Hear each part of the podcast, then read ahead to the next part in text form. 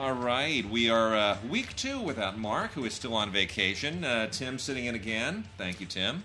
Mark's Mark's birthday is actually literally Bastille Day. Yes, uh, that is true. And uh, rather ironically, he was in Paris when all that went down in Nice. Yeah. So it'll be interesting to talk to him when he gets back about the uh, the state of the country. And uh, Oh, I you know I certainly blame him.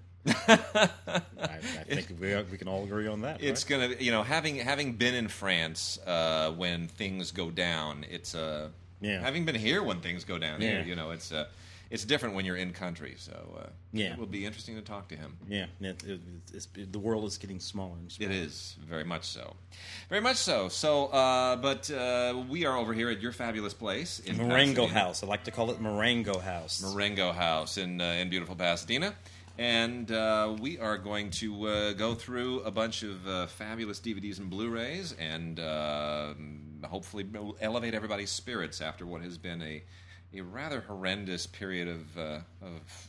Uh, you know, a few weeks, but certainly a few days here in the United States and France and Turkey. You, you know, one of the things about having been film critics as long as you and I have been Yeah. film critics, and you know, film fans even longer. So you Yeah. know, we're looking at you know forty Yeah. plus years.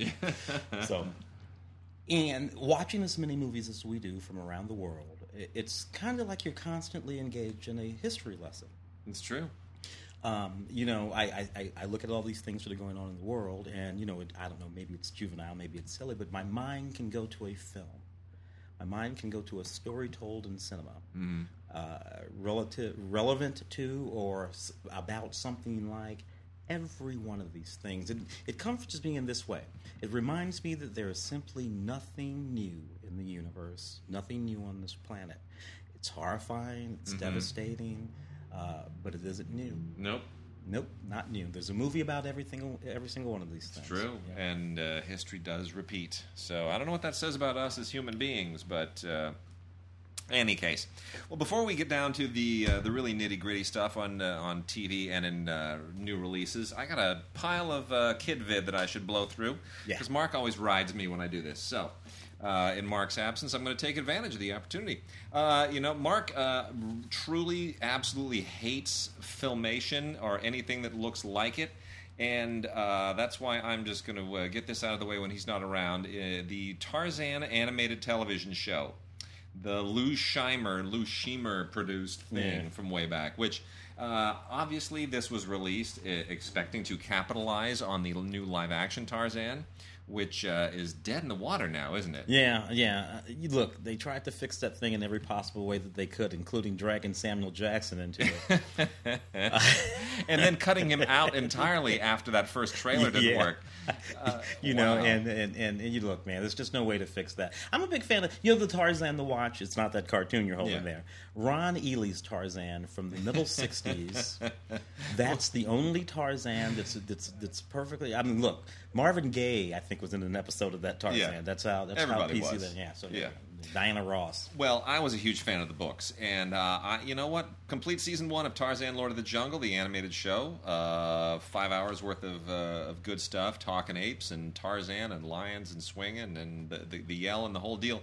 I always felt like this felt fairly faithful to the uh, to the books. Uh, even though it was, you know, it was a kids show and it wasn't that well animated, but watching it again, yeah, it, you know what, it's got a, it's got a thing. I mean, it gets a little silly, like when you know Vikings show up and other things. It, it's, it, it, it does, it does verge on silliness at, at a time, but it does kind of have the Burrow, the, the spirit of uh, Edgar Rice Burroughs. So, um, and it got better in, in subsequent Do, do, seasons. do people know that that not from here that Tarzana, you know, his a, a named, city, a city yeah. is, is named, but the people know that, right? I, I, I think a lot do. I mean, Edgar Rice Burroughs lived there, Yeah, and that's yeah. why they named it Tarzan. Tarzana, yeah, but I, I don't know. People, people. Whenever I tell people that, they look at me like, "What?"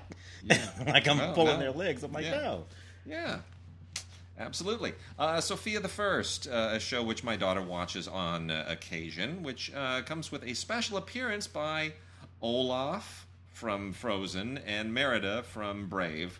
Um, which is the whole thing that they that on Sofia the First. This is kind of the the the uh, television hub for the Princess Industrial Complex. So all the various um, characters and princesses from other movies keep showing up in uh, Sofia the First to make sure that they publicize and keep kids very much aware of all the stuff they should be buying and that their parents should be buying for them.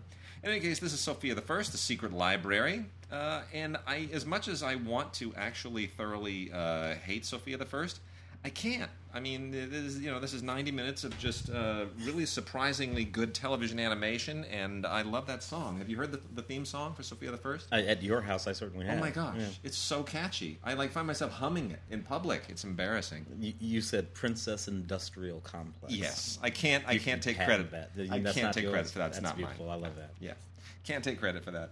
Uh, and then we've also got, uh, uh, still from the whole Disney thing, the uh, Mickey's Clubhouse Sporty-thon. Uh, my daughter loves Mickey's Cl- uh, uh, Mickey Mouse Clubhouse with you know Mickey and Goofy and Minnie and Daisy and Donald and uh, and, and Pete.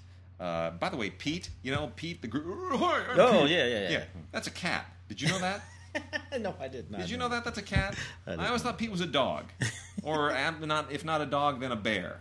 Pizza cat. Pete's a cat, and and and at a certain point, Pete did become a dog, and then they made him a cat again. and I don't really understand how all that works. that could really mess lore. with some kids' heads, Yeah, man. my wife my wife went and showed me the whole animated history of Pete because she had some free time while watching this damn show at one point. Anyway, uh, you know it's good for little kids. It's uh, it's educational and whatnot, and uh, you know the sporty-thon is fine and themed for the Olympics, but you know it is it is what it is. Whatever. Uh, I got a couple Teenage Mutant Ninja Turtles titles. Teenage Mutant Ninja Turtles Beyond the Known Universe, uh, which is uh, you know very uh, spacey, and then uh, Teen Ninja, Ninja Turtles: The Next Mutation, the complete series. This is another one, another of the many, many Ninja Turtles series. Uh, this one basically uh, live action. So um, you know it's it is what it is. This this whole the whole On the heels of that Ninja Turtles movie. yeah, I, you know, which which also failed to perform. I, I cannot keep track of all of the Ninja Turtle uh, incarnations and shows and spin-offs. It's, it, it gets a little bit like uh, the uh, Power Rangers thing. Yeah.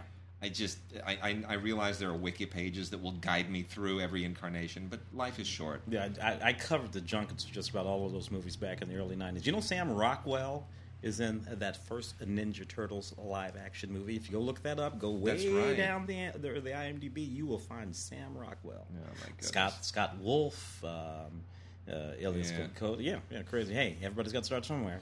All right. Well, anyway, so uh, there we got those. We've got um, a bunch of Nickelodeon titles uh, that I'll just go through real quickly. Uh, Bubble Guppies, Fun on the Farm. They're you know they're little mermaids and mermen, uh, which my daughter loves, and she finds that cute. And they sing good songs, by the way.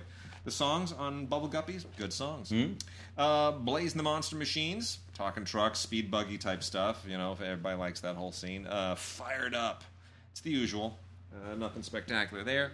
And then uh, also from the uh, Nick end of things is uh, a another Nickelodeon Let's Learn release science tech engineering math. This is volume two. Just a compilation of a whole lot of different shows. Paw patrol dora Team Umizoomi blaze uh, that teach certain lessons. So i mean it's a way of Dora, Dora the Explorer. who's getting older by the way? Excuse me Dora and Friends. Uh, we've also got Alpha and Omega, the uh, that whole you know wolf thing. Uh, Dino Digs. I don't know why everybody always has to introduce dinosaurs. Dinosaurs are extinct. Stop combining dinosaurs. All those dinosaurs are wrong anyway. All those dinosaurs are from the old dinosaur model before That's we right. knew dinosaurs were really Oh. just birds. Except except for the dinosaurs now in the new Ice Age, which are birds. Ah, excellent, excellent. Yeah, they got it right. There weren't, but they, but they didn't exist in the Ice Age. Yeah, but they wouldn't have been birds. They would have been dinosaurs, not birds. You know, Yeah, not well, actually anyway. birds. You know. ridiculous. Strawberry shortcake, uh, Campberry stories. If you like the, if your kids like the strawberry shortcake series, um, PBS Kids. We got a few here as well. Uh, the uh, Daniel goes to the doctor from Daniel Tiger's Neighborhood. Uh, Out of This World, Peg plus Cat, which we always enjoy, and uh, the O Games edition of uh, Odd Squad, which I absolutely despise. Uh, Peg plus Cat, I enjoy just because the guy who does the voice of Cat, who apparently is a veteran uh, uh, voice guy for cartoons, it, it's it's the funniest voice ever. If you ever have a chance, listen to it. It's the funniest voice ever. The guy who does the voice of Cat. I'll have to check that one It's, out. it's a good one. Uh, let's see what else, uh, real fast. So we've got uh, Miraculous. Uh, Tales of Ladybug and Cat Noir. This was originally on Nickelodeon as well, and um, it's kind of it's kind of a little too sexy for kids uh, for my taste. yeah, Uh, that that cover that that, that gal's hot. yeah, it is. Uh, it is a female superhero thing, Ladybug and Cat Noir, and uh, but you know, I mean, I could see, I could see this being like My Little Pony, where it's more grown men watching this than little girls. Yeah, yeah. Really? Because that's I'm uncomfortable just looking at the box. Don't need don't need yeah, that. Yeah. yeah. Uh, and then we got Shaun the Sheep. My daughter adores Shaun the Sheep. A little bit less now than she did uh, originally, but uh, we got Shaun the Sheep, the Farmer's Llama, which is an all new Shaun the Sheep special. Very funny. The llamas are even funnier than the sheep. If you saw a Shaun the Sheep movie, uh, or if you've ever seen any episode of the uh, of the show, it is delightful, and this is just fantastic. This is good stuff from uh, from Aardman. You know, you know, I've never seen that show. Uh, The movies I know, of course. Yeah. Uh, How, how is the you know the stop motion, the animation uh, compared to the movies? It's it's it- not qu- it's not quite as meticulous as Ah. the movie, but it's pretty darn good. Ah. I mean, there's a you know they cut They, some do corners they for TV, do, do, but do they supplement it with a little bit of no, 3D? no, nothing. No, they just keep It's it keep clay. it real. It Okay. is all clay, man. It's fantastic. Uh, American Girl, Lea to the rescue. Uh, for you know, if any of you have, my daughter's not old enough, obviously, to enjoy anything like this yet, but uh, she will be. Uh, Tom and Jerry, Back to Oz, original movie, not good. I am sorry to say, it is. Uh, it, it, it's sort of an embarrassment. It's just because you know Warner Brothers happens to own Wizard of Oz, the movie from the MGM catalog, Mm-hmm. and, Turner- and Tom and Tom Jerry. and Jerry. So they went and they just mutilated the, the two of them in one really bad present day uh, feature length Tom and Jerry throwback. It's not very good. Not really worth checking out. Littlest Pet Shop, Making Friends. You know, these things are all the same. Uh, Sing It Elmo uh, from Sesame Street uh, is another collection of uh, Elmo adventures. Uh, wubba wubba, well, somebody come and play, and wubba wubba woo, and I can sing, and you know, Elmo singing just gives me gives me the hives. Yeah. But uh, you know, kids love it. My daughter loved the Elmo.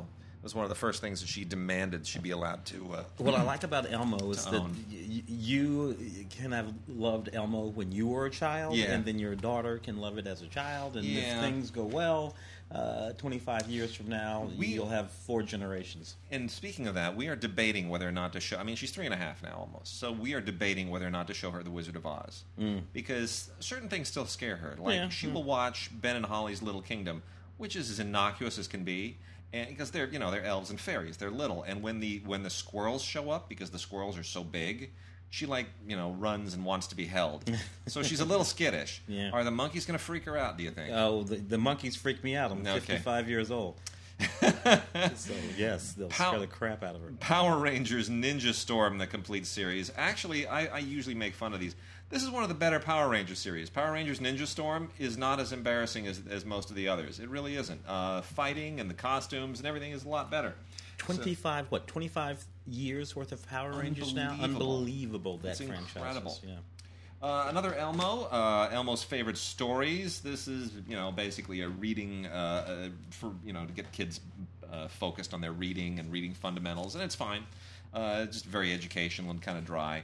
Uh, Lego, Friends, always together. The worst. I there, there are times when the whole Lego franchise goes completely off the rails, and this is one of them.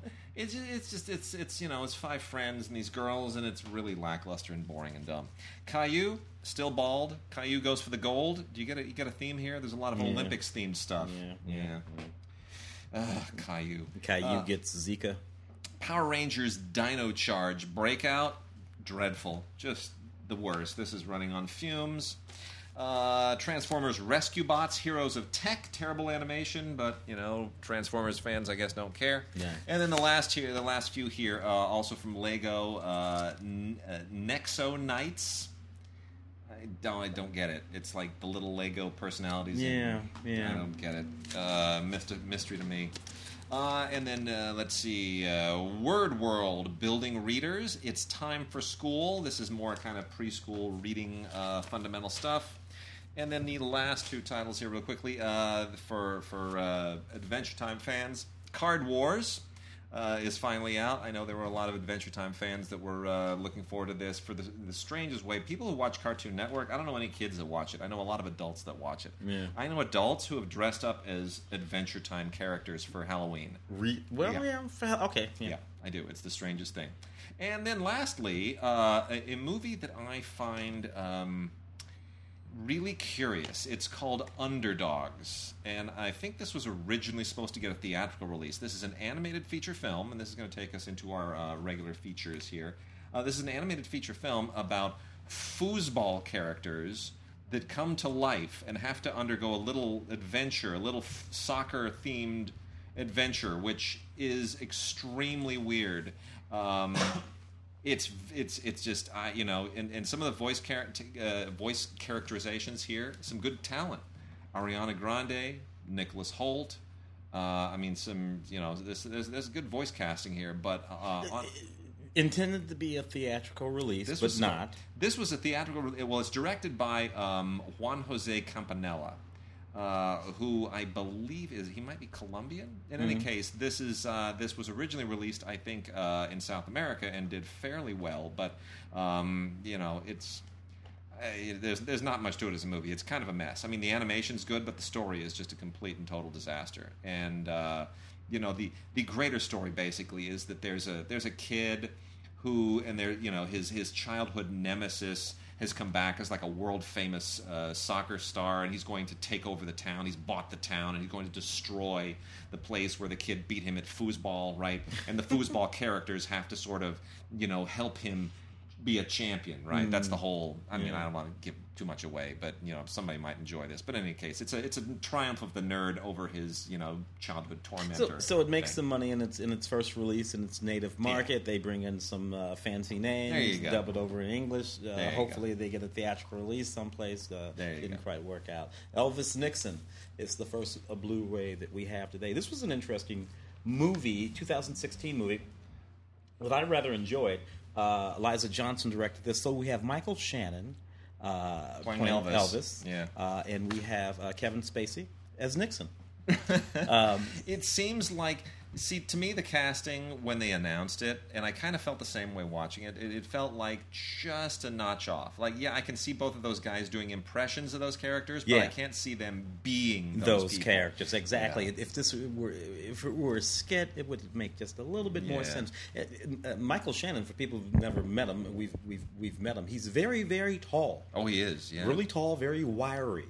And this is you know in the seventies, and, and Elvis and Nixon, by the way, did have a weird little thing. Yeah. Um, uh, Elvis, I think, solicited him to be like a special agent or something like Uh, that. I don't know. yeah. that's, that's just. I think he actually got a badge out of it It's uh, or something very like that. strange. So this uh, commentary track here with uh, the director and uh, Johnny Knoxville in the movie too. Yeah. And uh, A Perfect Day by Fernando Leon de Aranoa has a really, really good cast. This is a cute film. Uh, I, not probably as good as it as it should be. It actually, the fact that it takes place 20 years ago, I'm thinking, wow, period film. And then you look at 20 years and you go, you go 1995. Wait a minute, that was just yesterday. Yeah. I'm kind of blown away. Yeah, That- that man, all of that nine- makes me dizzy. 95 was it's when we met. Know, before then, Yeah, no, we met in '90. 90. My yes, goodness. 1990. Oh, my Oh, man, goodness. I'm giving it all away. Anyway, so uh, but here, good cast: uh, Tim Robbins, Benicio del Toro, uh, and then Olga Kurylenko, if you know who she is, Melanie Thierry, French actress, uh, Fedja Stukan, somewhere in Eastern Europe. Anyhow, um, this all takes place uh, basically 20 years ago, quote unquote, somewhere in the Balkans, which should tell you, you know, it's a, a tumultuous period at, at the time. That was, you know, right kind of on the tail end of the. Uh, of the, you know the siege of Sarajevo and all of that nonsense. Uh, but it takes place over a single day, and uh, these people are all uh, humanitarians in in uh, you know humanitarian aid workers in in uh, you know trying to get their job done in the worst part of the world at that time. And uh, a little bit of politics between them, and it's done with a little bit of a kind of a dash of uh, mash meets uh, you know whatever else. Uh, I guess mash is really the the only analogy you could do. Anyway, um, it comes with a featurette and some interviews, and uh, not a whole lot else. But it's worth checking out. Maybe more of a rental kind of thing than uh, than to straight up own it on Blu-ray. But uh, De is a good director, and I expect to see him around for a while. Uh, I got hardcore Henry over here. So uh, this is that sort of uh, point of view, subjective point of view movie, Right, right. Uh, kind of like that first person shooter Yeah. sort of sort of setup going on there, which is a fairly interesting thing. Although it's not the first time it was done. Uh, they, they talked about it like it was like this uh, achievement. I'm telling you, everything has already been done. There's a movie called Lady in the Lake, uh, Robert Montgomery film. Uh, it's shot completely from a subjective point of view. The whole movie, the entire time, people are looking right at you, right at you in the movie all the time. It's not a very good movie either, either and he cheats a lot.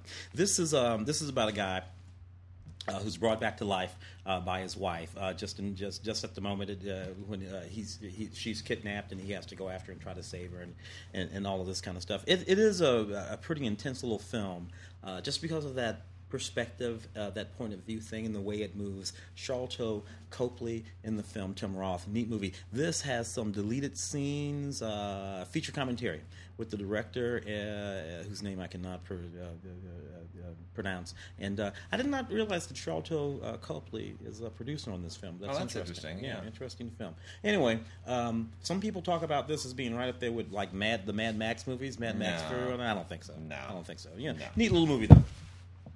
All right, got a, got a, a trio here of uh, movies that are supposed to make your skin crawl and make your blood run cold.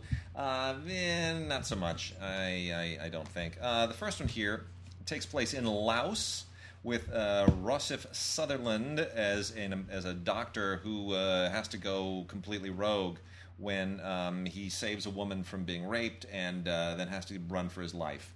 And uh, it is called River. This was at the Toronto Film Festival last year. This is from Well Go, and uh, it is, uh, you know, um, I guess as a kind of man on the run, um, Southeast Asian variation on The Fugitive. I, I guess it has its moments. Um, it's certainly it, it's narratively very very thin, stylistically very solid. So um, you know, decent uh, decent all around, but not uh, not an amazing entry in the genre. And then from Sh- uh, Shout Factory's Scream Factory line and IFC Midnight come uh, the last two here in this trilogy of uh, of you know movies that should be better. First one is the reboot of Cabin Fever. Uh, by Travis Z. Uh, Eli Roth blessed this as Yeah. executive producer. I hated the original, and I Yeah. kind of hate this. It's really uh, it's the same thing. bunch of people hole up in a cabin, and flesh-eating virus uh, Yeah, attacks all- them, it's, and it's just all horrible. it's awful. And then the pack, which is basically the birds except with dogs. Um, you know, uh, yeah. So what? I mean, you know, it, I, birds is a little creepier Yeah. because they're everywhere, and they're and if they start attacking us, we're finished. Exactly. Which, by the way, you know, I don't eat beef and I don't eat pork and I don't eat anything that grows fur, Mm-hmm. but I will eat birds because they are our mortal enemies and they're out to get us. They're dinosaurs. And I, fig- I figure every single one of them that I eat, I'm contributing to the cause. I'm They're- helping the cause. They're just dinosaurs, little bitty dinosaurs. So But I don't eat dogs. Uh, Nick Robertson, who directed this, good director. Uh, it just doesn't have, you know, it's just not great material. And that's called The Pack. Uh, pretty good cast: Hamish Phillips, uh, Annalise, uh, Annalise Phillips, Jack Campbell, and Katie Moore. Uh, I got Allegiant over here. Uh, what, what was it? Was it was it Insurgent, Divergent, Allegiant, or, in, or Divergent, Divergent, then Insurgent, Insurgent. then Allegiant, Then Allegiant. and the next one is Detergent. I don't know what is it. it should wash the. the Yeah. Look, uh, first one kind of okay. Dug that movie. I, the first one, you know, the first one was was okay. Yeah. Uh, the second one I actually liked uh, a pretty uh, quite Yeah. a bit. This I did not see because despite they, they didn't even screen this for press. Yeah, they I know. Ran I, the other way. I had to see it for the uh, for for the show. By the time we get to this one, these these movies are completely and totally sort of like based on C, CGI dynamics. It's all about just sort of like CGI things. Too going bad. on. And it got pretty boring. This is a two disc Blu-ray. Uh, with all kinds of, of stuff on it. Uh, I mean, just more stuff that I, I can even mention right here. So I don't know if you if you started off with the series and you liked it and you stuck through it through the second and you feel like you got to complete it, go ahead and complete it. But you know, I wouldn't be a completionist about this one if I were you. Um, Miracles from Heaven is from the uh, the same team of people that made Heaven is for Real. These guys are trying to take the the whole faith based movie thing into a much more A list area, and uh, they're doing a pretty good job of it. I have to admit. My problem with the whole genre in general is that it is sort of a preordained.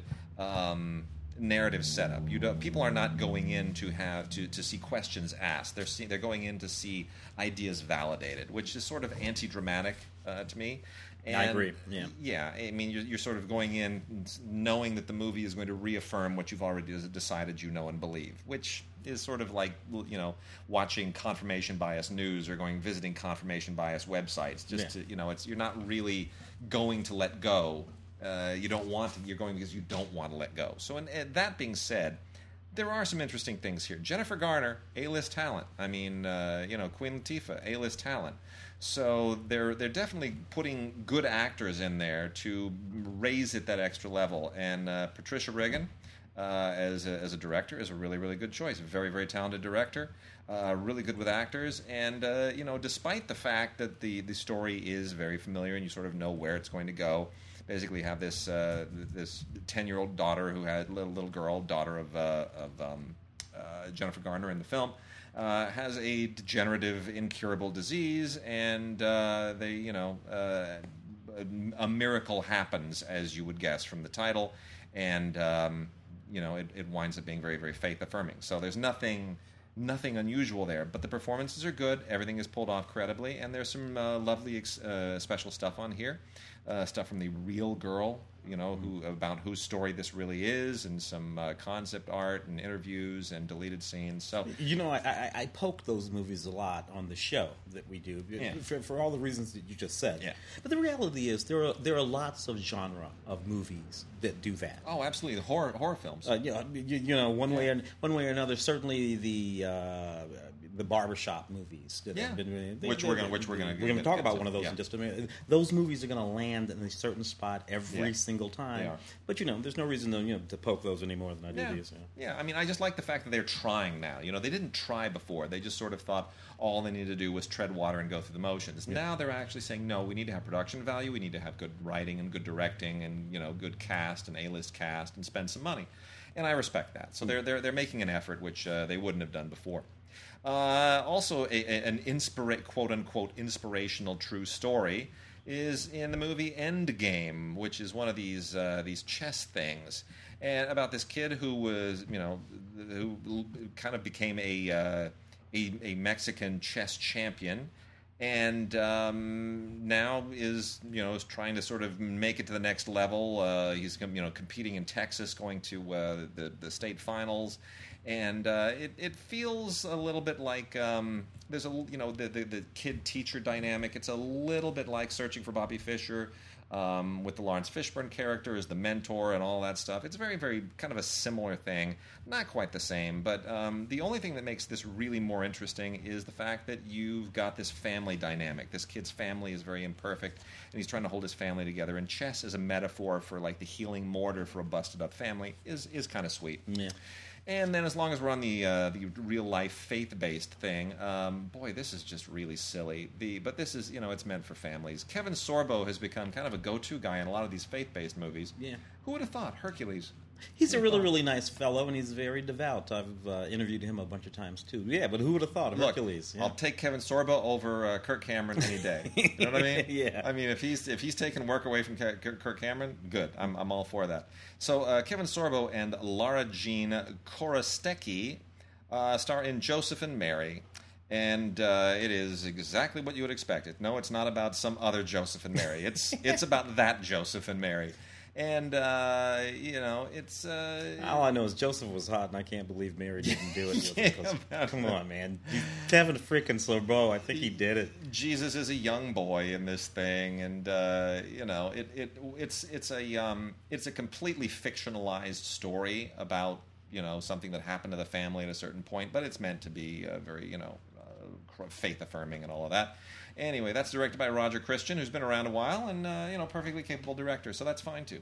I got a couple of them over here uh, with guys who used to be movie stars. So I got this Vince Vaughn film. I can remember when Vince Vaughn was an A-list, Yeah. open the movie movie star, man. Hell, it's just it was just like yesterday. He did the It's- breakup with it's- Jennifer It's Aniston. just, it's just now he's doing these. This is uh this is one of those these movies where he's on the cover of the movie. He's Hailee Steinfeld is in the movie. It's called Term Life. He's on the cover with the gun. He's got that gun. He's pointing that gun. yeah. You can you know look when that starts to happen to your career, you're in trouble. Uh, this is one where he's this guy who's uh, waiting for his life insurance policy to ki- kick in. He's got a bunch of hitmen who are trying to kill him. He doesn't really mind getting killed. Uh, he just needs the life insurance policy to kick in Oh, before he he gets killed in. There we go. So he can, so his daughter can hurt you. You got um, uh, Terrence Howard in this thing. Uh, I mean, this is like a movie full of like movie. Hey, like I said, Hailee Steinfeld, Terrence Howard, uh, Taraji P Henson Yeah. in this movie. These are all movie stars, man. They're all good. They're that, that's all. That's a quality cast in This, theory. this movie did not see the light of day uh, in the in the theater. Uh, not much on it in terms of um, uh, uh, special features either. The other guy used to be a movie star, Steven Seagal. Steven Seagal film called Code of Honor. So Uh-huh. in this film, he's a guy with a gun and a attitude. He's playing this vigilante, and he had this partner. I actually actually saw this movie. I don't. Oh, I know. I saw the. I saw it at our buddy Sherm's house. That's where I saw it. Yeah. Sherm was in a Steven Seagal film a while ago. Oh, Uh, man. and, and he still gets them gets them for some reason. Uh, so you know, I don't know. Uh, interesting uh, these these films that still sort of like have a life. When you and I first got started in this building in this business, these movies would have been like the C movies, Yeah. VHS, that kind of thing. Uh, I, I would have thought they would have went away, but they they're still hanging around. So uh, Scott Armstrong co-wrote and directed this really peculiarly bad Search Party. Um, Search Party wants to be a little bit like you know The Hangover, uh, but it really it, it, it doesn't really get there. It's just you know at a certain point chaos and debauchery is just chaos and debauchery, and it and it winds up being not very funny. I think the audience, you know, writ large, is growing tired of it. Yeah, I noticed. much I noticed so. that little movie about the, the, the two girls who who take Zac Efron and and whatever goofy guy's playing his brother Yeah. uh, to a wedding. I noticed that tanked Yeah. a couple of weeks ago. This stuff gets old, old very, very quickly. So anyway, uh, this is about a guy who's jilted at the altar, and he runs away to Mexico and gets carjacked. And he finds himself naked, and his buddies have to come and uh, you know, sort of uh, yada yada yada, fill in the ble- the rest. You know, it becomes just you know one outrage. It's like it's, it, it is the Hangover. It's like let's think of how many outrageous things we can make happen to people and uh, pack it all together and have actors overact, and that'll be funny. Not really, not funny. Um, and then here's another one. As long as we're talking about guys who used to be movie stars, boy, John Travolta in I Am Wrath. I saw that Uh, movie. It was really terrible. How, you know, is it is it that John Travolta does not know what a, what makes a good movie, even at this point in his career, or does he just not care? Does he just want to take the paycheck so that he can keep filling his jet with fuel? Is is, is that what it is? I don't. you think about John Travolta right now. Uh, in terms of A-list movies, John Travolta has been nothing but a bad guy for the past, I'm going to say, 15 years. About that, yeah. You know, he, he's Yeah. you, you know put on the right hair, whatever, whatever, whatever you know, Yeah. thing, walk around, be the bad guy. Uh, if he wants to do something where he's not playing the bad guy, he's, he has to go to these movies. Well, anyway, the, the the whole thing here is he's you know he plays basically a vigilante renegade guy who you know he's it's the it's the dirty Harry death wish thing, right? That's basically what he is.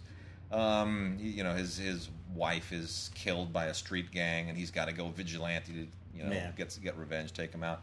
I mean, the only the only thing that makes this interesting, I think, is Christopher Meloni, who's an actor I always really liked from Law and Order. Yeah. and it's nice to see him do something a little bit different, and you know, just see him plays his partner in the movie. You know what's funny about that movie? Hmm. Uh, that movie, I think it's uh, is it is it Patricia Arquette who plays the wife in there? Yeah, yeah, yeah. I think it's, I think it's I think it's I think it's Arquette if, if I'm not Yeah, mistaken. I think I think you're right. And and, and th- this movie opens, and you see her, and you see him, and you realize she's going to get killed horribly because he has to be pissed about something. And sure enough, she gets stabbed out in the parking garage like you would not believe. It's just horrifying.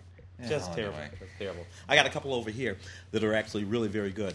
Um, Jason Bateman's movie, The Family Fang with Nicole Kidman. I love this movie. Uh, we, we saw this movie for the show too. Christopher Walken uh, in it. This was just a very very bright movie. Uh, I'll let you describe it a Well, little. But this this, the- this DVD had some special features on it, including a commentary track with Jason Bateman, Which is great. Worth it for that. Absolutely. And you know, the thing about Jason Bateman is, uh, you know, his first um, uh, Bad Words, his first Bad film Words. as a director, it was terrific. Absolutely terrific. A lot of people didn't like it because it had a real caustic feel to Yeah, it, it was right? This- It was this- it was edgy. You know, this this this angry grown man who decides he's just going to ruin the state spelling bee and he's he's going to exploit a loophole in the uh, in the rules that allow him to compete against kids, and he's just killing it left and right, and he's ruining, wrecking the whole thing.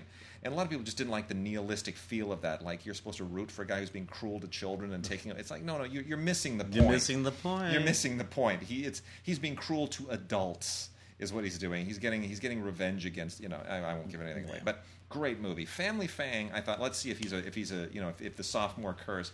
It doesn't, man. It's a deep, smart, wicked. Uh, you know, he, his films are so edgy.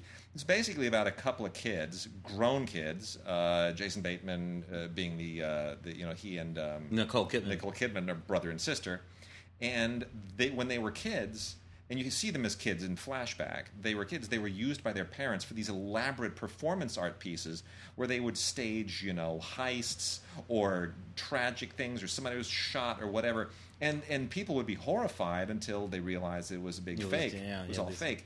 And it's really weird and sadistic. These elaborate practical jokes, which to his parents, it's just it's a it's performance art. You know, the this the is- only kind of art. Christopher Walken plays of one of the parents, and like, Yeah, it's just plays his really, dad on. really sophisticated inside thought, thinking stuff. really really smart stuff so anyway the uh, you know now this all kind of comes to a head later in life where they're grown and they don't want to really deal with their parents crap anymore and they need therapy and they they have their own life issues and uh, it's a, it's a really smart movie it's really really smart very interesting I also have Born to Be Blue here. Ethan Hawke playing Chet Baker in this movie that's just an excellent. came out at the same time as. Don Cheadle uh, Uh, the- Miles Davis Yeah. film, which was really sort of interesting, which was also excellent, and they're excellent in the same way and sort of for the same reason, right? You know, what I mean, so so we have Ethan Hawke playing Chet Baker.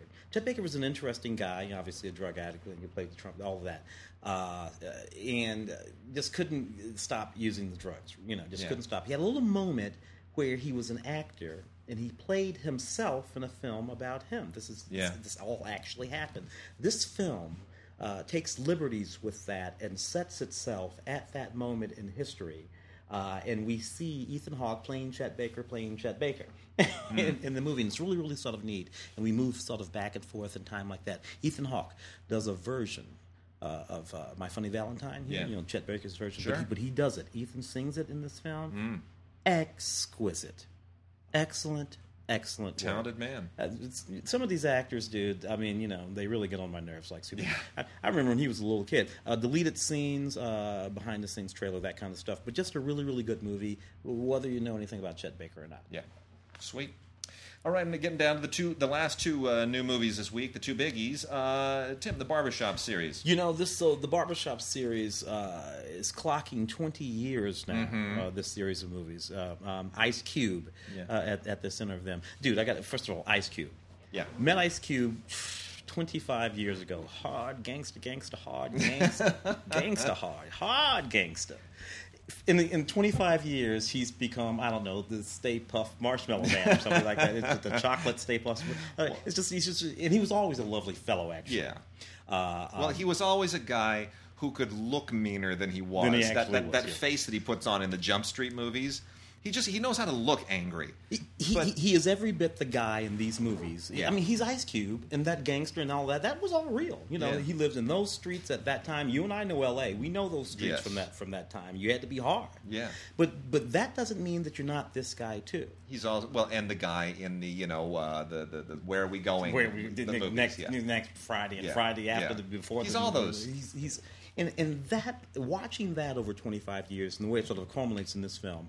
Which comes back to being a community film. This is they're, they're just these community films. They do the exact same thing that what we were talking about with those faith-based films. Y- You know where this film is gonna is gonna land. Mm-hmm. Absolutely. we're going, you know, we're to sing "We Are the World" and, and all of that, and it, it, it's going to all get together, and it does, and it's funny as hell, like they always have been. I, I what I like about the barbershop films is that they they have not exploited them as a franchise in the way that franchises usually exploited, which is, hey, let's just a perfect example like the Hangover movies, where mm. you you have three, they're exactly the same, same thing over and over. They, they, there's an actual thematic progression in these films that I appreciated. When the first barbershop, I get it. You know, this is the center of the black community. This is where people go and they talk and they exchange ideas and they Writ argue. large, writ Yeah, large. Writ large. And then they did another one. And I was cynical. I was skeptical. I said, okay, you're, what are you going to give me more people talking in a barbershop? And then it opened with that flashback and Cedric the Center, uh, Cedric the Entertainer, and there and it kind of ties back into a whole Mm. civil rights era thing, and it introduced a different dynamic in the sequel. And I and, thought, and, and a specific thing to discuss that's still a thing relevant to the Yes. community. So I thought, there you go. That's interesting. You you have just you've you've dialed it, you know, up a notch. You've taken this into a different place, and I appreciate that each film does not repeat the previous film, but builds on it. This this one And- is speaking to some of those sort of you know outrageous, outlandish violence happening in places like Chicago. Yeah. uh, and and and how the barbershop. So so again, they see a thing, a thing in the community. They hold a mirror up. They hold a mirror up. Yeah. They keep they stick with the funny. You Yeah. know, they're going to be funny, but they're real sincere about the thing that they're talking to, and you know, they get some. great. No, it's like, really, it's really like it's like the reverse of Chi-Raq. This movie. Yes. Yeah, it is kind of. Yeah. All right, Tim. Here's the biggie: Nah. Batman v Superman. Nah. Bat, not Batman versus Superman. Batman v Superman. Yeah. Uh, oh, by the way, I heard a uh, I heard a great joke the other day. So a Roman walks into a bar and holds up two fingers and says, "I'll take five, please." there you go. Okay. Zack Snyder doesn't know that. anyway, Zack, Snyder doesn't know any jokes. No, he, he should really stop making the same movie over and over and over again. as I said the other day to somebody, I said it's very easy to make a Zack Snyder film.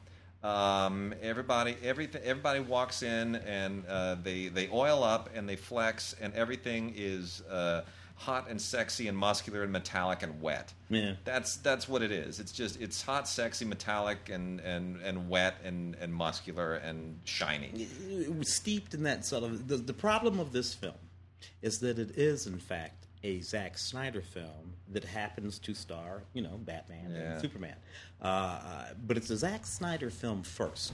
It has way more in common with the 300 It does. or, or, or you know any you know, Yeah, no, you're right. than it does any other film that, to come out of the sort of Marvel DC universes, you know, such as they are. And I just want to say, uh, I don't want to be famous for my legendary viral uh, rant from Stupid for Movies, where I, I curse Zack Snyder's name. I see myself at some point being at a function and having him punch me.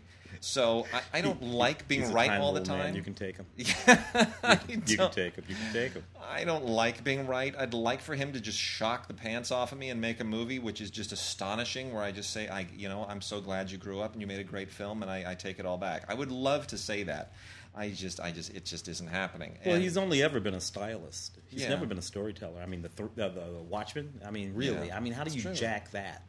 You know, it's right there. The, here's the thing, too. This has an extra. This has the original cut, which is two and a half hours, and then it has the 100. What is it? 183, 182 minute director's cut. Yeah. Three Which hours which they re-released for a minute or two in theaters a few months back. okay you know people and people and some people are being very kind to this and saying well it explains more. It makes the movie more clear and understandable. Yeah so is the long form tax form. But i would rather use the 1040 ez because it's not as hard on my psyche. The the you, you, it just it it doesn't need this if you need three hours to tell this story you, the story is a problem There wasn't anything confusing at No. all about the original film. There wasn't anything that wasn't understandable. I understood. I understand exactly what's going on, and I understand that this is all silly. This should have been two hours and ten minutes, Yeah. max, Yeah. max. When you consider, I mean, it's it's just it's this is a problem. It's a problem. So anyway, uh, this is 4K release. Uh, it's got the uh, you know the Ultra HD Blu-ray thing. And does it look good? Yeah, sure, of course. I mean this this film is like CGI'd and greased and slicked up and 4K'd out and you know to, to within an inch of its life. And uh, the HDR is is perfect for this film because it's so dark and so shadowy. Yeah, with all Uh, those vignettes. Yeah, and- so you know, so it need it needs that. So I mean, it, yeah, I'll, I'll say this: if you want, if you see this thing, you're going to see this playing for months on the uh, on television, on 4K televisions, on on floor room, on in showrooms Yeah. on the floor. Yeah. because it really it pops. It really pops. It looks gorgeous. It's just not a good movie. yeah. Not a good movie. Anyway, um, you know, I, and uh, by way of extras, uh, you know, not uh, not a heap here, uh, not what you would expect. So I suspect we're gonna they're they're gonna try to do some kind of a boxed set down the line, is my guess. Uh, where you uh, you know they call this the Ultimate Edition. But I have a feeling that we're going to probably see a box set because the Superman, the, the Zack Snyder Superman, Man of Steel, is coming out on 4K shortly. We're supposed to get that, and uh, I have a feeling that once that once that 4K comes out, and we get Justice League 4K, Flash, we're probably going to get like a big old box set that's going to be really, really, really uh, jacked up with extras. So um, you know, but otherwise, I mean, this this has you know mostly featurettes on it, and it's um, you know. It, it's all it's all material that has probably been in the world someplace else at some other time. It's all EPK stuff. Doing that, yeah, the EPK. It's all EPK. It's not, uh, you know, I mean, it's a lot of EPK stuff, but it's nothing. It's nothing to, to write home about. So, anyway, um, Tim, let's let's dive into some TV here. Uh, I will uh, drop off first with some new titles from MHZ, uh, MHZ Networks. Uh, as they reminded me, I will remind you, it is not megahertz. It is MHZ Networks, and uh, we have Detective Montalbano and the Young Montalbano. Uh, these are uh, Italian. This is an Italian, well, two Italian series basically, and uh, very, very. We've talked about some of these before. Luca Zingaretti plays Detective Montalbano, and uh, this is episodes 27 and 28 on uh, this one set. He is uh, he is tough and he is intense, and it's you know this is based on a mystery series that is uh, apparently very, very popular in Italy and um, it's good stuff. I mean, it's really, really great uh, Italian procedural stuff uh, in Italian, of course, like all the MHZ stuff. It is it is foreign language and uh, subtitled for American audiences, and uh, you know the, uh, the the whole kind of Sicilian backdrop really, really gives it a, an exotic flavor and an intensity that is pretty, pretty great. And then we have the young Montalbano, which is that character before he became the current guy, and again based on the uh, the, uh, the the short stories uh, about the same character. And um, this is episodes seven through nine on one disc, one set of discs, and then episodes ten through twelve on another one. Um, pretty pretty great stuff too. I mean, it's a it's a different vibe. You know, it kind of goes back in time, and uh, before he is this you know really really gritty detective, he's um, he's just a young police chief, and um, you know trying to sort of put things together and uh, and really you know. Uh, not just not iron out the rough edges, but find a way to better uh, kind of better sharpen those rough edges and and focus them. And uh, it's still gritty and it's still tough and it's still really cool. And uh, it gives you wonderful, wonderful Italian backdrops, especially Genoa in uh, in one episode, The Honest Thief, which is just gorgeous. Um, so yeah, I, I highly recommend The Young Montalbano and Detective Montalbano from MHZ. Good stuff. Uh, I got Colony season one here. This is from Carlton Cuse, the guy that did Lost, uh, Yeah. and, and, and stars the, the the guy, one of the guys who was one of the stars in Lost. This is a interesting series. Seen only seen one or two episodes of it. Set in Los Angeles, near future kind of thing. Uh, Los Angeles has, been occupied on, by an occupying force. People have to make choices about which side they're going to be on. So it's one of those kind of uh, one, one of those kind of storylines. Uh, you know, the one or two that I saw was actually pretty damn good. I pref- I, I like the uh, sort of dramatic uh, tone that it takes. Very serious. It's not like um, you know, it's, it's not an action thriller sort of show. It's more like a detective show and a political drama. Which brings us to um, House of Cards. Uh, Kevin Spacey and Robin Wright, of course. Um, uh, volume four. Uh, let's see, uh, series forty through fifty-two here. Oh, my um, goodness. I've, I've, you know what? I've only, I only watched the first season of this when I think he was still like a congressman or a senator or something. He was, I think he's the president now. Mm-hmm. Yeah, yeah, yeah. Uh, you know what? Th- this series went off the rails for me, and I know that it's based on a British series. Yeah, the British series is really, really good. I, I, I like the British series. The American one is, is worn thin on me. It, it, it, it was it was very good that you know that that first season I watched. Then it went off the rails for me when it sort of it, it went sort of um, toward high satire. Yeah. When, when they start killing people, you know, I think his name is Frank. When you know, when Well, when Kevin Spacey just start when he when he gets when he gets all kind of uh, campy about it, he turns into a like he turns, of- uh, yeah. he turns into Lex Luthor again. Yeah, It- Lex yeah. Luthor, the guy from that movie, uh, you know, that, that, that crazy movie that he made years ago. So anyway, this is still very nice. Uh, complete fourth season. Not a whole lot of stuff on here, but something called the Underwood 2016 campaign stickers. So I guess you know he must have ran for president. Actually uh, right there. And then we have season one of Naked and Afraid. I watched this show over at a buddy of mine's house who loves this Naked and Afraid show. I can't get with any of it. All these the unholy children of the bastard children of Survivor. it's it's it's it's a ludicrous concept for a show. Number one, uh, I mean, absolutely. You know what cracks me up about this show, right? So you have these people Yeah. who take them out in the middle of nowhere, nowhere, nowhere, Right. hot, cold, old whatever just, just bug infested nowhere, naked, and they can they can bring like a they can bring like a, a, a thing with them, so you know like a knife or a cup or something like the the things that people bring sometimes just crack me the hell up. Like, I brought a spoon. a spoon, really. You can give it. And then, Oh, you know no. the other thing that kills me on the show they they ne- it never seems to occur to them to make like you know shoes you know just make yourself some shoes man Kill, Make- kill, a, kill a kill a lizard and cut him and just stick your make feet something in. to cover up your Hollow it out. It's just ridiculous. Anyway, a lot of folks like this season one, Naked and Afraid.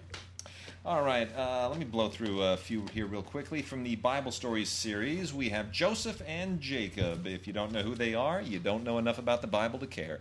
Um, ben Kingsley and Paul Mercurio in the story of Joseph, which is really just kind of weird. Uh, ben Kingsley, you know, is good casting, I guess, for Pharaoh. Um, and Paul Mercurio, a um, little hard to sort of imagine him not in Strictly Ballroom, but you know I'm thinking, I'm thinking Ben Kingsley, Edward G. Robinson. Ben Kingsley, Edward G. Robinson. Yeah, yeah, I'm And in then- Pharaoh. See, And then, and, and then in Jacob, you know what? You throw a beard on Matthew Modine. I guess he looks biblical. Uh, why not? why not? Uh, fair enough. He looks older. I, li- I love Matthew Modine, but anyway, uh, it's a little silly. Lara Flynn Boyle is in this as well. oh, Lord Um, Flynn. the, the what what makes this a little better is, is well both of them I should point out written by Lionel Chetwynd who is a very very good and seasoned uh, writer uh, a lot of good credentials the the thing that sets Jacob apart uh, a little bit is directed by Peter Hall who is a, a Shakespearean stage director uh, best known as the father of Rebecca Hall who's getting quite a little profile now as a very very good actress and uh, she's shown up in a lot of things Woody Allen movies among others you know uh, Vicky Cristina Barcelona was Yeah, that, wasn't yeah, it? yeah. So in any case, uh, I, I don't want to rip on these too much. I mean, they're they, they're they're fine for what they are. So this is from the uh, the Bible Stories series, and then uh, on the classic television front, a season one and a final season of two shows that I was always very fond of. Daniel Boone is now releasing all. It, it has been out before in a complete series uh, set, but through uh, Shout Factory. We are now getting it in individual season sets, and this is season one of Daniel Boone, which is still colorful and gorgeous and wonderful. And this is a really fun show. It is amazing how this show actually holds up. I'm, I'm uh, with Fess Parker, who of course also played uh, Davy Crockett. If you had a coonskin cap, he was going to play you. Yeah. And uh, this is 29 episodes from that first year when they, you know, shows back then in the 60s and 50s, they would do 30, 35 episodes in a year. I mean, they worked their butts off, and they didn't. They weren't. You know, they didn't have digital uh, editing or, or nonlinear editing or anything. For They like just- six hundred bucks a week. Man, like man, killed 'em. And that was before residuals too, by the way. Yeah, and then uh, the final season of Baa Baa Black Sheep, uh, Ah, I love that show. otherwise known as Black Sheep Squadron, which was uh, Robert one of Robert Conrad's many fine shows. Robert Conrad, always one of my favorite TV actors. Yeah. all the way from Hawaiian Eye James to, West. to Wild Wild West, uh, you know, and Black Sheep Squadron. I even like some of the shows that, that people forget about, like uh, The Duke. Did you ever see The Duke? I don't think I know that. That th- he was on the Duke with Larry Manetti before Larry Manetti went on to Magnum PI. He did the Duke right after Black Sheep went off the air, where he played a former boxer become Private Eye in Chicago. And uh, Love it already. It w- it lasted like seven or eight episodes, Mm. and uh, and then there was another show that I loved that it he was, was, a on. ski patrol or something like that. No, there was a spy show. The man from the man called. Oh, what was that? Wow. Where he was. Uh, you might want to look that up. Where where he um, he was on it with uh, Dan O'Herlihy. Dan O'Herlihy he played kind of like the the uh, the M character for a spy organization, and I remember he'd go into the toy store and take an elevator down, and you know he got all his secret private eye uh, uh, instructions, and it was a really fun show. Had a really kind of a Wonder Woman vibe to it, and Hmm, that's um, interesting. That got canceled too. But anyway, uh, Robert Conrad. Man called Sloan. That's the one. Yeah. Man called Sloan. Man called Sloan. Yeah, 1979. Year than 79. Robert Conrad, fantastic. So anyway, Black Sheep Squadron was uh, is based on the true stories of uh, Major Pappy Boyington and his uh, his Marine pilot squad of Corsairs who were island based during World War II in the Pacific, and uh, they were an amazing squadron. And basically, every episode is pretty much the same. They you know shoot down a few Japanese zeros and. Uh, have a little fun with the girls back on the island, and that's all you need to know.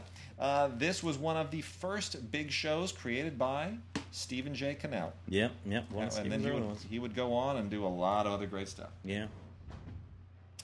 All right. I got a couple here. Canadian television series called uh, Slasher Season One.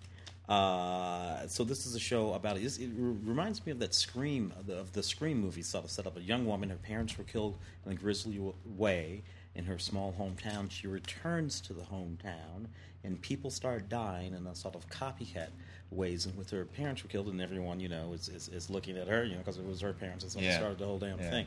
Um, uh, interesting storyline here. Um, uh, what do we got here? Behind the scenes featurette. Uh, on that, and it's a Chiller Network show, so it's an original show from Chiller. You know, uh, just about everybody that has a streaming service is producing original content now. Yeah. Some of it, which is, which turns out to be pretty good. So that's a Chiller Network show. Another one is The Magicians. I've seen this show. This is actually pretty good. I I, I kind of like it. So it's set in a world. Um, it's you know I don't know for people. It's like, say like Harry Potter fans who, who are a little bit Yeah. older, right? So it's set in the world, the normal sort of world, but in this world there are people who have magical powers, Yeah. who are magicians, and there's a college, a university, kind of like that Hogwarts thing, you know, like that Yeah. and where where you know if if you if you are cited as one of these people you're drawn into this university and, you, and so you have these kids at this university doing magic and solving crimes and all that kind of crap and then the best of all of these from the BBC season 4 of Orphan Black I believe she just got herself another Yeah, Emmy another Emmy nomination just the other day, if I'm not mistaken. First Yeah. of all, she's astounding. My little brother Yeah. turned me on to the show three or four years ago. Sharp. I knocked out two seasons of it uh, in, in one sitting. She's just amazing. She plays these one, two, three, four, five, six characters. I think one of them got killed a couple of seasons ago. So, like five characters. And she really does delineate between these Yeah. characters, and she kills it spies and underworld and government programs. Also coming out of Canada and the UK. Orphan Black. Uh, special features on this, back to the beginning. Uh, so it recreates season one, uh, the clones of season four, uh, the special effects of season four, and a look inside each episode. So the uh, real quickly, uh, Red versus Blue, the uh, which you know, if, if you guys are into any of this kind of cyberpunky video game stuff that they've been doing on Red versus Blue for the longest time, uh, they just keep cranking them out. So we have Red versus Blue, the Chorus trilogy, seasons 11, 12, and 13. Uh, it, it you know to me it's just uh, I don't know this is just it, you know Microsoft Studios deeply involved in this I never really got this it still doesn't make sense to me but it's a nice set nice packaging That's a good looking box, it's man. a good looking box, so if the box means something to you, go for it. Uh, the Dresser didn't really need to be remade. The original film, the Peter Yates It's film, just extraordinary. Albert Finney, the Albert Finney, uh, D- Tom Courtenay, amazing At the top of my list of sort of British dramas from that like Wonderful. uh, early '70s through late '80s period. That's one of the top of my list. But if you're going to redo it, they got a good package to redo it. Richard Eyre directing. Richard Eyre, of course, did uh, has done a number of fine British films, including uh, Iris, Yeah. which is uh, which is lovely. And then uh, you know what actors you're going to get? Let's get Ian McKellen and Anthony Hopkins. No, you could do worse. Yeah. Uh, are they as good as Courtenay and Finney were? They're different. I don't want to say they're not as good. They're they're different. It's a different interpretation. And if you've seen the original film, it's a little bit hard to. Um, to sort of uh, make the adjustment to, to make the jump. But um, it's still great material and it's still nicely done. I don't think it needed to be redone, but if you love these actors, you're certainly ha- not going to be disappointed. And uh, then here's what really disappointed me. So, Tim. I get this. I get this uh, press release right in the Yeah. in the email, and it says uh, DVD release coming of Electra Woman and Dyna Girl. I started sweating. I was so happy. I loved Electra Woman and Dyna Girl. It's part of the Krofft Super Show when I was a kid. I thought, oh my gosh, you had Doctor Shrinker and the the, the, the Far Out Space Nuts and the original Ghostbusters and Electra Woman and Dyna Girl was the best. I loved Electra Woman and Dyna Girl. It was like Batman Robin, except they were women in hot spandex, Yeah. and I loved it especially. And then at one point, I had a car accident. I had some soft tissue injury in my back. I went to a chiropractor who's working on me, and we just got to talking. Somehow, we got into me being a film critic, and he says, "Oh, you know, my wife, my, my wife was an actress." I'm like, "Really?" He goes, "Yeah, she did a few things, like this TV show called Electra Woman and Dyna Girl." And he started. I was like, "Whoa, wait, wait, stop, stop, stop, stop. wait, wait. She did, she did, she did, she did what? She was on Electra Woman and Dyna Girl." I said, "Who, who, who, who, who, who, who, who was she?" She goes. Oh, do you, you know the show? She she played Dyna Girl. Wait, wait, wait, what? You telling me my, my chiropractor is is uh, is is, is uh, Dyna Girl's husband? What are you telling me? He pulls out his wedding photo. He goes, yeah, here, there. and there is my chiropractor with the, with his with his you know my goofy chiropractor with the curly hair standing next to like Dyna Girl in a wedding dress, and he worked on my back. I, I it was the one of the greatest moments of my life, and I'm so excited. Oh my god, I love that show too. yeah, you know what? No. It's, it's not the original show. It's a new one. Yeah. It's a new one. Yeah. It's a new one. They redid Electra Woman and Dyna Girl. It's not the same. It's not the same. It's not the same. Grace Helbig, Hannah Hart, they're perfectly fine actresses. I have nothing against them, but this is not the this is not the original. This is not this is not it. The original is not on DVD, but this remake thing, this weird, uh, unnecessary remake, is uh, is on DVD, and I don't understand why they did that. Uh, I have the third and final season of Bitten, another Canadian television Ah, series. yes. It's one of these werewolf things. Uh, kind of a neat show. I actually saw one, one or two of these too. It's about this young woman. She, uh, she, she, she wants to get out of that whole sort of supernatural, crazy uh, family pack werewolf thing that's going on. So she goes to the city, becomes a photographer. She's very successful. Then her pack, the people from her pack, her uh, starts to be start coming up dead. Uh, so she has to go back because you know her bloodline. She's the strongest wolf, the Yeah, strongest yeah, she wolf in the bloodline. She has to go back and, and protect her. Fi- kind of neat so far as this stuff kind of goes. Looks good too. This is the third and final season of Bitten. Got some deleted scenes, extended scenes, and a look at the final season featurette. Fabulous. And Adventures in Babysitting. Uh, five kids, two sitters, one ferret. So this is a television series based on the movie Right. of our youth. Uh, remind me the name of the actress who I fell Oh, in Elizabeth love with. Shue. Elizabeth Shue. Man, I like I had a thing about her for like 15 years. She went from that to Karate Kid. Well, I think she did the Karate Kid first, and then she went to Adventures in Babysitting. But but then, of course, you know, uh, leaving Las Vegas Leaving was Las the Vegas, and Trigger. Effect, and, uh, and Yeah. uh, you know, Hollow Man. Just of nuts about Elizabeth Shue for so many years. What the hell happened to her? Where'd she go? She married uh, what's his name? That director and uh, Davis Guggenheim. Yeah, Yeah, yeah, so- yeah. Who won? You know, won the Oscar. Well, for, yeah, you uh, marry a Guggenheim. What the hell are you going to hang around making movies for? that, that's stupid. Anyway, neat little, neat little television series, sort of based on that. Uh, cute, uh, some some outtakes and never uh, seen before cast bloopers and crap like that. So, uh, last thing on television, and then I got a couple of animated things, and then we're going to wrap this show out. America's Test Kitchen, season 16, uh, which this thing just keeps on trucking, I guess, because people just keep eating. Uh, you know, I guess that's not going to ever go out of out of style. If you want to make money, I guess food is where it's at. That's where it- it's at, man. It, food is never going to be obsolete. Whole right? networks, whole channels. Unbelievable, and I love cooking. So uh, this I, is I not. would do one. I, it's, tell me they're not. I've never had an original idea, so uh, there there must be a cooking show that's nothing but fried foods, I'm sure. like the know, whole damn show. I'm sure there is. Uh, the one I used to watch when I was uh, younger is that guy from Louisiana. Yeah, Uh, that, big, big, big Paul, Paul Perdue. Paul not, no, Perdue? not Paul Prudhomme. Not Paul Prudhomme. This guy. What was this guy's name? This was a. This is a big fat Cajun guy who'd sit there. Basically, every single. I think it was on PBS. Yeah. Every single episode was him in his backyard, which is basically a bunch of weeds, and with a, with a, with like a big drum sitting on top of a fire, and he's just throwing stuff into it and boiling it. And then you know it's like hey, well, I'm going to throw in a crab now. I'm going to throw in some uh, some sh- sea shells and a, and a rock and some weeds. And he's just dumping stuff into this vat of boiling water. And it doesn't even look like a like it's made for food. It looked like like a drum, right? Like like Yeah. toxic waste came in It- this originally, and he just kind of cleaned it out, and he puts it up on top of some some coals, and, call he just gumbo. Call and he gumbo. boils a bunch of stuff. Cut to this amazing spread with food on it, and, and, you, and you just think, man, you just boiled a bunch of stuff, and now there's a spread, and there's something happening in between, that between. you are not sharing with me. Yeah, found this out back. Uh, Yeah. well, anyway, so America's Test America's Kitchen Test Kitchen. Continues to be a really, really good show. I, I make fun of these things, but there's a lot of wonderful stuff in here, uh, and it's really well produced. But the food is what you see this for, and the food. Oh my gosh, the food! There's a chocolate caramel layer cake uh, that is just it's it, it will make your eyes bleed. It is just it hurts so much looking at it. Um, wonderful, wonderful uh, sweet and spicy Asian food stuff in here. Uh, the uh, the one that I probably like the most uh, is the uh, grilled chicken and salad with a kick, which sounds dull and boring, but my goodness, it is wonderful. Uh, so there's some really, really good stuff in here. Spanish chicken and Israeli couscous, also really, really good. A lot of great dishes. So that's America's Test Kitchen, season 16. And then uh, some animated stuff we should make mention of here at the end. Uh, when our, our, good friend Ray was on the show last as a guest, we uh, allowed him and his alter ego to uh, slam some of the releases from the DePatie Freleng collection, mm. a collaboration between David DePatie and Friz Freleng uh, that was produced by the uh, the Mirisch company at the time because this is you know when they were doing the uh, the uh, Pink Panther animation and uh, the uh, Clouseau animation, all that kind of stuff.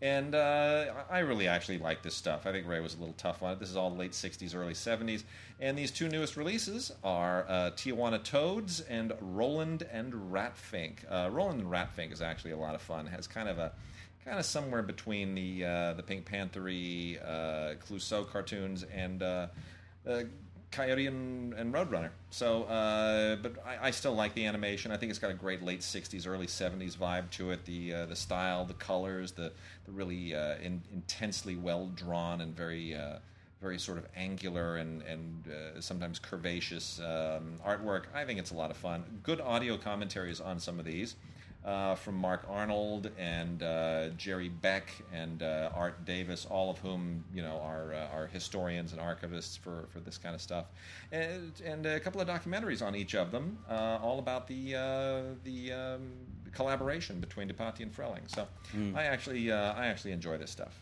lastly, here I have the boy in the world nominated for an Academy Award. What a year ago, a year ago, so, yeah, Brazilian artist. Uh, this film is astounding, and I, and I like it because it's a it's a walk down a different path than the sort of standard American yeah. fare, the sort of Pixar, Disney, yep. Warner Brothers sort of fare. Uh, the, the the art is very austere and period. It's about a little boy who follows his father off to the city, and it's about that battle between small yep. towns, small places, villages, and the city, and, and and and how he comes to understand the world as just sort of like literally explodes yeah. sometime sometimes in animation. It's, it's, it's colorful, it's, a, it's, bright, it's beautiful. It's a wondrous, wondrous film, and it's all hand drawn animation. Yeah. It's not a CGI thing and this actually came on our radar. It came on everybody's radar at awards time. Nobody was really aware of this. I mean, we were all looking at the usual, you know, the Pixar yeah. and the studio stuff for, for animation, and then this showed up as a screener, and everybody just and, went and everybody just went nuts for it and just said this is wonderful and magical and uh, completely different and innovative and original, and uh, it just it, it, takes you into a wondrous place. I just love that hand drawn animation, simple animation with simply formed characters in a, in a fantastic palette can still find a place, and something that's not CGI, not American, and not anime. That it's from another part of the world and represents a completely different cultural window, um, you know, funneled through artwork and animation. It's, it's, it's wonderful. We just don't get enough of that. So, uh, and South American animation, who knew, you know? It's just, it's really wonderful and impressionistic, and, uh, and I'm so glad it got an Oscar nomination. So, Ale Abreu's Boy in the World, Blu ray, DVD, and Ultraviolet combo set with some really interesting making of stuff on it for sure. All right, Tim, thank you. I think we'll, I think we'll have you here one more week before uh, Mark comes back and yeah, gives we'll us the him, scoop. We'll so let him settle down. We'll let him chill down. All right, we will uh, see you guys next week.